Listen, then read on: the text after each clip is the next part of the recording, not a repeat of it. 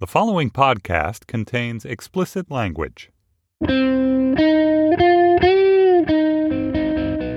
It's Wednesday, November 2nd, 2016. From Slate, it's The Gist. I'm Mike Pesca. I read a great book review in the Times today. A great bad review. Dwight Garner really did not like the memoir by the performance artist Marina Abramović. He says he knew he wouldn't like it by page 10, quote, where she declares that as a child growing up in post war Yugoslavia, she didn't play with dolls or toys. Instead, she writes in a passage that sets this book's tone of sleek, international, Bono level pretentiousness, quote, I preferred to play with the shadows of passing cars on the wall.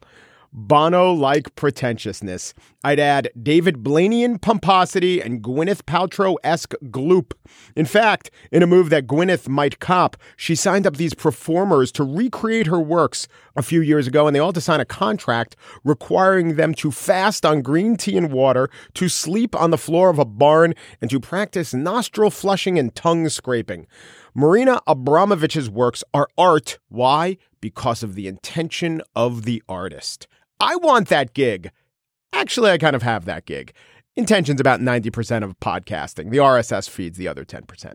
Anyway, here's Marina reading from her memoir about what peeved her about the interiors of the house she grew up with. When I was young, I thought our flat was the high of luxury. Later, I discovered it had once belonged to the wealthy Jewish family and had been confiscated during the Nazi occupation. Later, I also realized the paintings my mother put in our apartment were not very good. Looking back, I think for these and other reasons, our home was really a horrible place. Stolen from Jews, but also aesthetically unpleasing art equivalent travesties. Before Abramović received some blowback, an early version of this memoir had her commenting on the Aboriginal people of Australia thusly they look like dinosaurs. When you first meet them, you have to put effort into it. For one thing, to Western eyes, they look terrible. Their faces are like no other faces on Earth. They have big torsos. Just one bad result of their encounter with Western civilization is a high sugar diet that bloats their bodies and stick like legs. To be fair, she cautioned readers that they are to be treated as living creatures. Quick quiz which wasn't an actual piece of Marina Abramović performance art? A. She screamed until she lost her voice. B. She blew her nose until she passed out. C. She brushed her hair until her scalp bled. D. She ingested antipsychotic drugs that caused temporary catatonia. The answer is B. She did not blow her nose until she passed out. She danced until she collapsed. Genius! Other pieces of her art, including the time that she and a former paramour, sorry, not pretentious enough, lover, traded hard slaps, hurled themselves at solid walls, and he pointed an arrow at her heart as she tensed the bow. That will either earn you a residency at MoMA or a four game suspension from the NFL. The New Yorker says Abramović's feminism has always been mythical rather than a political understanding of women's oppression. So forget Title IX, let's just slay the Gorgon. The Guardian says of Walking Through Walls, the effect is quite revelatory. On the page, her stoicism takes on her narcissism and wrestles it to the ground. Marina Abramović says, my brother soon developed some form of childhood epilepsy. He would have seizures, and everyone hovered around him, giving him even more attention. Once, when no one was looking, I was six or seven, I tried to wash him and almost drowned him. I put him in the bath and he went plop under the water. If my grandmother hadn't taken him out, I might have been an only child. I was punished, of course. I was punished frequently for the slightest infraction. That's not slight. You almost killed your brother. She comes off as so dramatic. I would say the Emperor has no clothes, but I'm sure that was the subject of a brilliant performance piece she did in 1978 while allowing scorpions to crawl all over her skin whilst balancing on the back of a gelded palomino. Brilliant! I do plan to buy Marina Abramović's book and stare at it for hours at a time. Not read, just look and ponder and think. On the show today, I spiel about the Hillary surrogate who is there as a trap to Donald Trump. Will the wolf gobble up Little Red Riding Hood? But now, two interviews. We go to Nevada to check in on the state of the Senate race there. But first, former spokesman for the National Security Council and a key member of President Obama's campaign team, Tommy Vietor.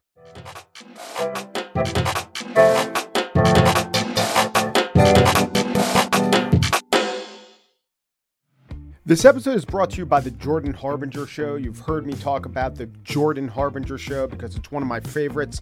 He does in depth interviews with some of the world's most fascinating minds. I can name a few Barbara Boxer, Anderson Cooper, Michael McFaul, the Ukraine or Russia ambassador talking about Ukraine.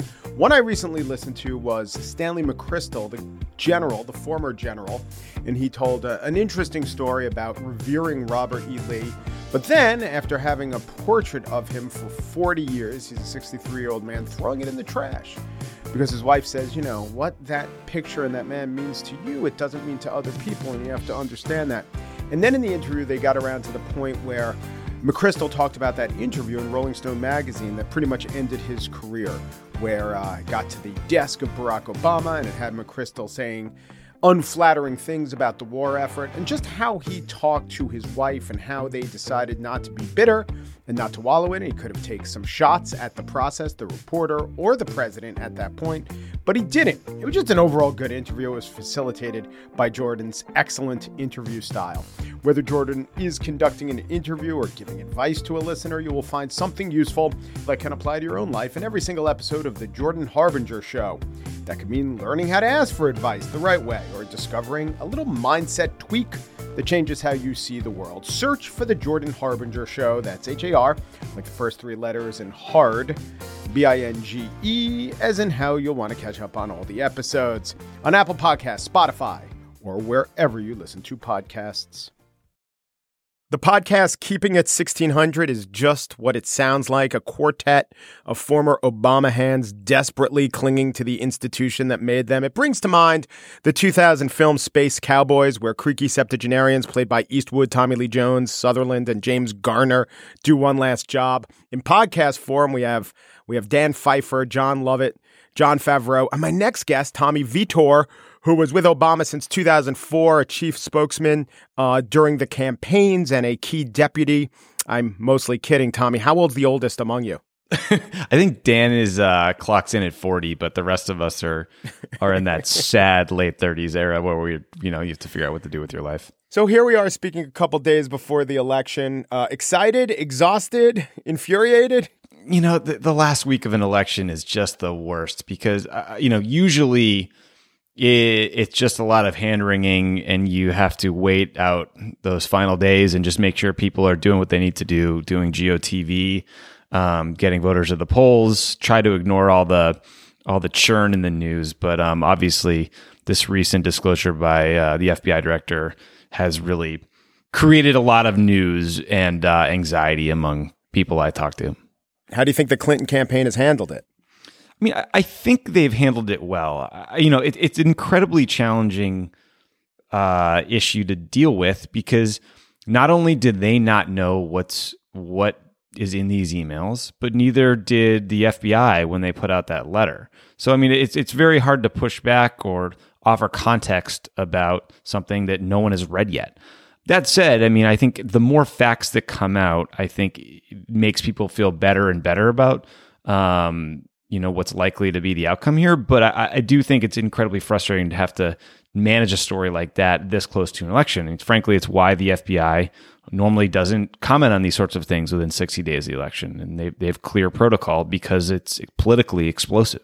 Even if it's true that the more facts come out, the more it either you could say helps the Clinton campaign or at least throws cold water on the trumpeted idea that this is a earth-shattering bombshell. Is it also the case that people who haven't made up their minds a week until the election are low information voters who might not be following up on the further details? Yeah, I think that it, the people's views of this issue are pretty well baked in.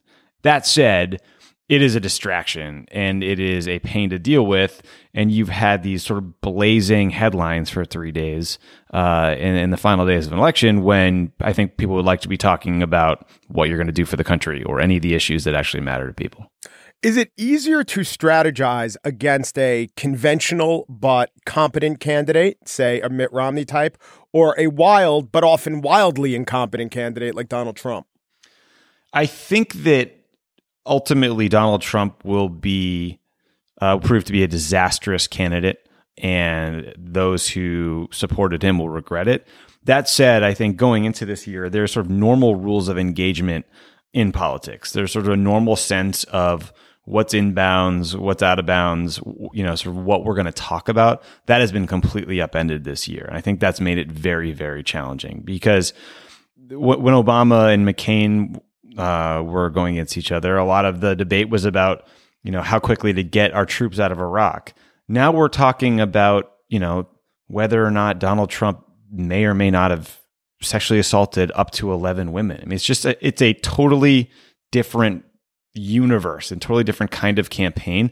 And I think getting accustomed, adjusted to that and also getting adjusted to an environment where basically the only way to get covered is to make the campaign about something Donald Trump did or said, or else it's just not going to break through. I think that the answer to my question is probably you had a slightly easier job. It might not have seemed like that at the time, but they they you could argue have a better chance of winning. But their winning strategy relies on his self-sabotaging. So it's kind of anxiety producing if you're working in the campaign. You just got to trust that he's going to do something insane. And he has, but it's not really anything you've done. If Donald Trump had an ounce of discipline in him, um, I think he could have leveraged his celebrity. He could have leveraged his outside Washington business persona and sort of you and had a message that actually resonated with voters and and talked about you know sort of a change message or an anti-Washington message. He decided not to do that. He decided to make it all about himself, uh, and I think that's going to be his downfall. Well, he has that, but he also has 30 other things and he keeps getting distracted. Yep. And he ratchets everything up to 11 such that when this new revelation hits, well, you've already called for her essentially to be indicted, if not drawn and quartered. Where do you go from there? Right. Yeah. So, right. yeah. So many deficiencies. So on your show, you talk about you talk about the bedwetters, who are the people who want to vote for Clinton but are afraid she's going to lose. On my show, we have the Trump anxiety hotline. Similar thing where I kind of talk people off the ledge. Nice. But what do we do? What do we what happens should Hillary, if Hillary, when Hillary wins, what happens with all these exhausted voters or all these nervous voters or all these people? I mean, they, it seems like we've created so much anxiety in America that doesn't seem to be a good base to govern from if that is your base. Yeah, I mean, governing is going to be incredibly challenging. I, I, mean, you know, Barack Obama got into office, and you had, had people talking about voting against the stimulus before they'd even seen it. You had Mitch McConnell saying, his primary goal was to block everything Obama did. This time you have people talking about impeachment and you have people saying that they're going to block Hillary Clinton's Supreme Justice nominees before she's even gone into office. So I do think that there is a toxic environment in Washington that is a going to take a long time to change. I think a lot of this is going to be on the Republican Party. I think Hillary will talk about reaching out, will try to try to find common ground, meet with people, have a discussion. The question is, is it still going to be seen as more toxic to have a photo taken with a Democratic president because you're worried about a Tea Party primary than it is to be a part of a, a body, uh, the Congress, that actually gets something done. And, and that I think is an open question, and it makes me nervous. Although it is true, people were lining up against the stimulus, but Obama's high point in popularity, 67% approval, January 21st through 25th of 2009. So that was right after an election. I mean, what's it going to be like this time? Uh, good question. I, I, I, think that was a historic, exciting election against uh, John McCain, who was a, a hell of a good man and public servant and, and someone who conducted himself with honor and everything he's done in his career. And it was just a different tenor. We're going to come off a, a, campaign where, you know, I think it's as nasty and negative and personal and off putting for voters as we've ever seen. And I, I think you know, there will be some sort of honeymoon period. She will do. She will have a bump in the numbers in terms of approval when she gets office, I believe, or after election, because there is momentum that comes from winning. Uh, but I, I, I think it will be more challenging. And I think there is uh, there is cause for concern about sort of how we conduct ourselves in these elections, and frankly, the role that Trump is going to play going forward, and, and if he's going to continue to be this toxic force that gets booked on you know cable news every time he wants to just make up stuff. This is a this would be a historic first too But now it just seems to me that the gender dynamics here are so priced into everything that there won't even be that reflection. Um, I was listening to Rebecca Traister on uh, another podcast talk about how in 2008, when Hillary Clinton won New Hampshire, the New York Times didn't even note this was the first time that a woman had won a contested primary. That's unthinkable it, not to note that about an African American.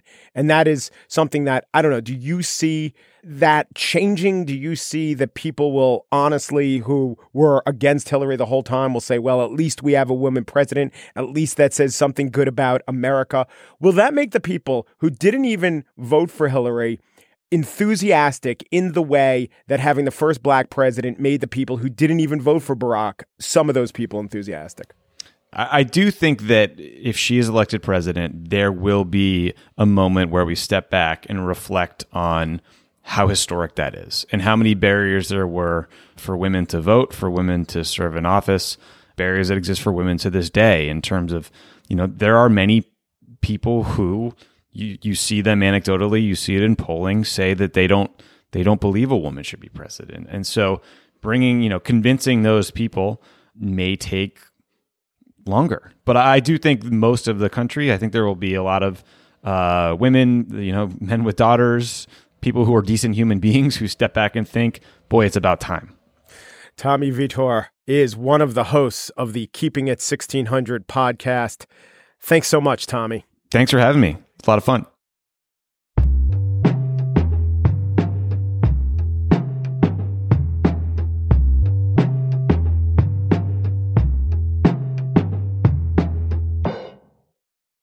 If the Democrats are to win the Senate, they have to pick up four seats, and indeed, they're ahead by big margins in Illinois, pretty big in Wisconsin. They hold the edge in Pennsylvania, and are maybe slightly ahead in New Hampshire. Democrats also have a chance in Missouri and Indiana. However, there is one state where the Republicans could gain a seat that's held by a Democrat. In Nevada, Harry Reid is retiring. Here you have Republican Joe Heck, a doctor and former brigadier general. He's facing former Nevada Attorney General Catherine Cortez Masto. He's the Republican, she's the Democrat. So Congressman Heck's district includes a little bit of Las Vegas, most of the southern part of the state, you know, the pointy part down there, though he does have the backing of the conservative parts of the state, including up north in Washoe County. That's where Reno is. Maybe I should say he had the support of the conservative parts of the state before this business of a certain New York businessman came up. The latest, since this interview was recorded, he now says that he can't say if he'll vote for Trump, but he calls Trump qualified. So now let's go to my talk with Steve Sebelius, the political columnist for the Las Vegas Review Journal. He explained it all to me in a rather noisy hall before the final presidential debate. If you want to talk Nevada, Nevada politics. You talk to Steve Sebelius, and I am. Hi, Steve. How are you doing? So I want to ask you about the Nevada Senate race. Who do you think will win? At this point, I would say I would give a slight lean to Joe Heck, as I have throughout the whole uh, campaign. And the reason I say that is unlike past Senate candidates that we've had, for example, Dean Heller, uh, Joe Heck's base is here in Southern Nevada. So he will actually have higher turnout in the southern part of the state. Uh, and, and, just to orient listeners, the northern state is more Republican in general. Yeah, absolutely. In fact, the rurals are, are, are outrageously Republican, and Washoe County is almost exactly evenly divided. Most people coming from the north have to introduce themselves in the south. Joe Heck doesn't have to do that. He's known down here.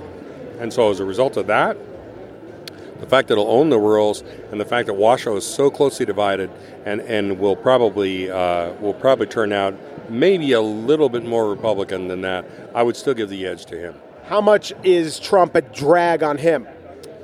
You know, I think uh, he was becoming an ever heavier drag, which is why I think Joe Heck uh, got uh, divorced from uh, from uh, Donald Trump down here in, in Vegas, as opposed to Reno, where everybody used to go for the for the divorces, and uh, I think he saw the bleeding that was happening from uh, from from uh, the fallout over what Trump had said, and wanted to staunch that as quickly as possible. I mean, is this race a stand in for close races? I, every time I interview um, someone who knows the politics of their state, they'll say, well, here's why it's similar to what's going on nationally, but you have to realize it's local issues. You know, is the, in, the, in Nevada, I, I suppose we could say the same. Maybe Trump will hurt the Republican by, what, you tell me, two or three points, but it's going to be local issues that carry the day? Yeah, there, there are there are a few local issues, but I think this still I think a lot of voters are still looking at this in terms of the lens of, of, of the national race. For example, when, when Joe Heck divorced himself from Donald Trump, said, not only am I not going to vote for him anymore, but I think he ought to step down yeah. as the nominee. Uh, I, I, I, cannot tell you the number of uh, tweets, posts, Facebook lives, everything you can imagine in social media where Trump supporters came on and said, he just lost my vote. I am not going to vote for him as a result of him doing that. And so I think that is enough to impact impact this race. Whatever you want to call it, the Trump supporters, the alt-right base, whatever you want to call it, has a affection for Donald Trump, and they extend that affection to people who are uh, quote unquote man enough to stand with Trump no matter what happens. So you're saying that unlike some, I think nationally, a senator like Kelly Ayotte, who I who has done a toe touch. Yes, I will support him, but I'm not endorsing him. And then in debate, she said, I think he's a good role model. Then I had to put out a release saying, no, he isn't. And now she's not endorsing him at all. That's ridiculed as not being a person of conviction. Heck has done a clean, clear break with Trump, but you're saying that could hurt him more than help him. Yeah, I think it could because look, on the Democratic side, the Democrats asked the natural question why did it take them so long? Why, when Trump was talking about Mexicans being rapists and saying all those terrible things about women and talking about banning Muslims and making fun of a reporter and all the other list of, uh, of terrible things. Why is that okay? And why were these things not okay? Now, Heck has explained his his uh, cavalier attitude and, uh, and comments about sexual assault rang very personally for him, uh, and uh, and that was really why he did it. But Democrats aren't giving him credit. On the other hand, Republicans are saying this was a political move designed to salvage his campaign. He, he's not standing where he should be standing, and as a result of that, he's lost our vote. He's uh, he's a squishy Washington D.C. politician, uh, uh, as we suspected all along, and so. Uh, uh, Joe Heck has, has, has, although Democrats have wanted to portray him as the uh, rightist of the right wing Tea Party, he's never actually been in that camp and uh, and so I think that now could come back to hurt him as well. Cortez Masto, is she a good candidate? Tell me about her. I mean, is she just a fine Democrat, and if she wins, it'll be because she's not a Republican in this Trump year? I think I, I, I think she's a good candidate in the sense that she knows the issues, she's intelligent, but she's also very cautious, and uh, and a lot of times that caution comes off as a, a barrier, a wall between her and the voters they don't uh, they don't feel like she's connecting with them. Yeah. You see this at rallies. If you had a uh, if you had a sound meter for the relative applause uh, uh of, of the various candidates, I mean uh, Harry Reid, who's who is uh, so dry and droll, um, gets outstanding applause, and so Catherine Cortez Masto, though, is new uh, in, in, terms of this election cycle. She hasn't been on the ballot in a, in a, in a cycle, and uh, I, I, truly believe she didn't anticipate running this early. She was getting ready to run in 2018, and so this campaign came about at a, at a time that nobody saw coming when Harry Reid decided uh, to, uh, to retire. So I think her caution while admirable in the sense that you know it's nice to finally find someone who's going to think about a question before they actually answer it also comes back to hurt her in, in the sense of being able to connect with, with voters as people. It sounds like a kind of familiar gender dynamic the cautious woman and the more emotive man. Yeah, absolutely. Absolutely. Although, uh, even Hillary Clinton, though, uh, when she does these rallies, is able to, to, uh, to uh, kind of connect and hit so you're saying Cortez Masto doesn't even connect as well as Hillary Clinton does? I have seen her in all sorts of different rooms. I've seen her at uh, state bar conventions talking about the work that she did on, on child sex trafficking. She has the attention of every person in the room, but the trouble is they're all lawyers. They're all people who are attorneys who are, you know, relating to her on, on that basis. Uh, when she comes in to do a political rally, I think she hates that part of running for Senate And that's too bad because it's a really, really big part of running for Senate. And if you don't do that well, that's going to be a deficit you got to overcome. Where do you think the state's going to go with their presidential vote? I think in in this case, I would give uh, uh, counterintuitively, I would give an advantage to Hillary Clinton, slight advantage to Hillary Clinton. So, the interesting thing you're telling me is that, unlike most places where if the Republican is said to be hurt by Donald Trump, it is because people won't come out, uh, the top of the ticket drives participation, the, the Republicans won't come out, and that would hurt Heck. You're asserting a different dynamic, which is the Trump supporters will be coming out, but are actively resentful against Joe Heck. Yes, yeah, and it's actually both. It's actually both. It's what you, you said before, too, because uh, Democrats are still trying to keep him as wedded to Trump as they possibly can. Uh, I moderated a Senate debate on Friday night in which Catherine Cortez Masto said he's still a supporter of Trump. And, uh, you know, his supporters went wild, and he said a line like, Well, I guess she hasn't been reading the newspaper in the last couple of days. But the fact of the matter is, they're trying to keep that, that union uh, together as much as possible. Yet, on the other hand, uh, the uh, the divorce that he has very publicly done at a Republican rally with Mitt Romney, a Trump critic, uh, has stirred up resentment among the Republican base. Uh, so I think the, the, this is a very uh, interesting and quite unique dynamic that's going on here that I think you probably don't see in other states. And also, we haven't even mentioned not an insignificant Mormon population, and they'll like what he did, and they'll like the association with Romney. I think that's I think that's absolutely true, and uh, and and you have uh, in this state, I know plenty of uh, people here who are Mormons, and the antipathy that you see in, in Utah and Salt Lake City that Mormons have been talking about for a long time the fears that they have uh, as, as a particular religious group has been targeted, even though it's not them, um, are carrying over, I think, to, uh, to uh, this race as well. And my last question is Do you think the insights you have about how you think this race, race will go, does it tell us anything about which party will control the Senate?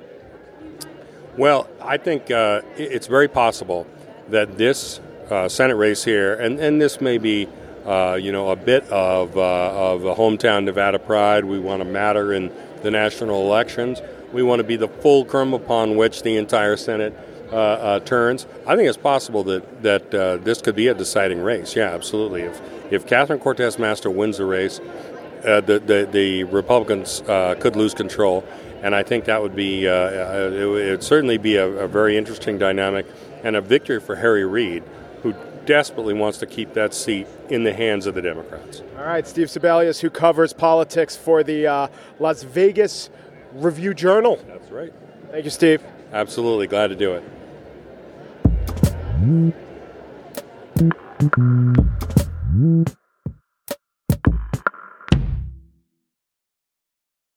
And now the spiel. With less than a week to go before the election, certain truths apply. One is that Hillary Clinton is fluctuating between the low and mid 40s in national polls. Trump is fluctuating in a slightly lower range, in high 30s to low 40s, but his high matches her lows. Of course, a lot more goes into winning the Electoral College than these national polls. In fact, national polls don't go into it at all. And Team Clinton is clearly on to the fact that, as Tommy Vietor and I talked about, whichever candidate is dominating the news cycle is losing ground. So, what does Hillary want? Hillary wants Trump to talk, Trump to tweet, Trump to take the bait. Here is a really pointed ad that started airing today. The first words on the screen are, He really believes this. Then we see Trump's face. Putting a wife to work is a very dangerous thing. When I come home and dinner's not ready, I go through the roof. Grab him by the. And when you're a star, they let you do it. You can do anything. The music of that ad has been described as ominous. I say it's more elegiac, it's sad. And while what Trump said about where to grab them was bleeped, you heard that part? I want to also point out that the words, there was a transcript of this statement, but the words were blurred out entirely. It wasn't a P asterisk, asterisk, asterisk, Y situation, just a blurred out word, indicating that everyone knows what he said, but here's a reminder anyway. I think by now everyone also knows about Alicia Machado, the former Miss Universe, who Trump put on a weight loss diet. So there was Alicia Machado on the trail. Maybe this would be a way to get Trump talking about her, talking about something other than Comey and Obamacare. And when I analyzed Alicia Machado's words, the actual speech she gave, I became even more convinced that the words were specifically calculated to draw Trump's fire. He made fun of me, and I didn't know how to respond. He told me that I looked ugly and I was massive. He even called me names.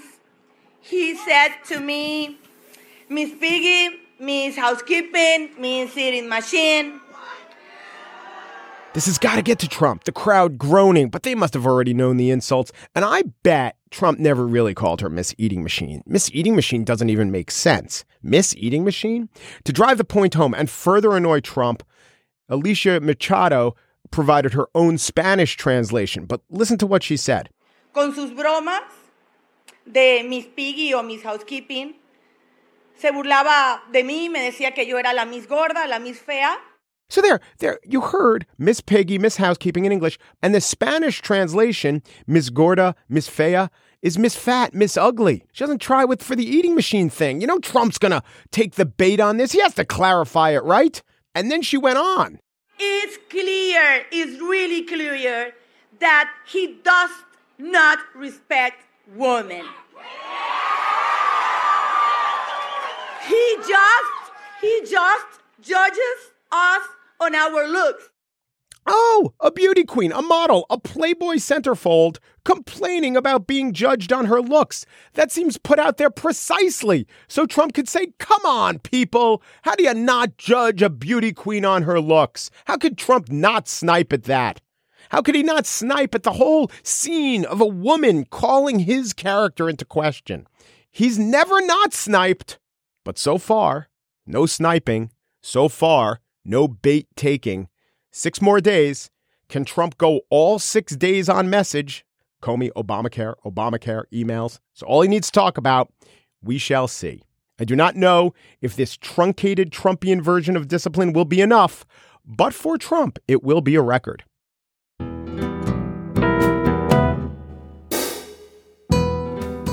And that's it for today's show. One day, just producer Chris Berube remained on an ice cross for 30 minutes until the public interrupted by removing the ice blocks from underneath him. Gist producer Mary Wilson confined herself to three stark open sided cubes cantilevered to the walls about five feet above the floor. Steve Lickteig, executive producer of Slate Podcasts, and Andy Bowers, chief content officer of the Panoply Network, embarked on a dramatic performance. They started walking the Great Wall of China, one from the east, where it rises in the mountains, the other in the west, where it ends in the desert, and after three months and thousands of miles, they met in the middle and said goodbye. The gist I will change my rate of speech to screw with anyone who listens at different speeds, and I'll do it while suspended from a pentagram dripping yak's blood. Brilliant! Un Peru de Peru du Peru, and thanks for listening.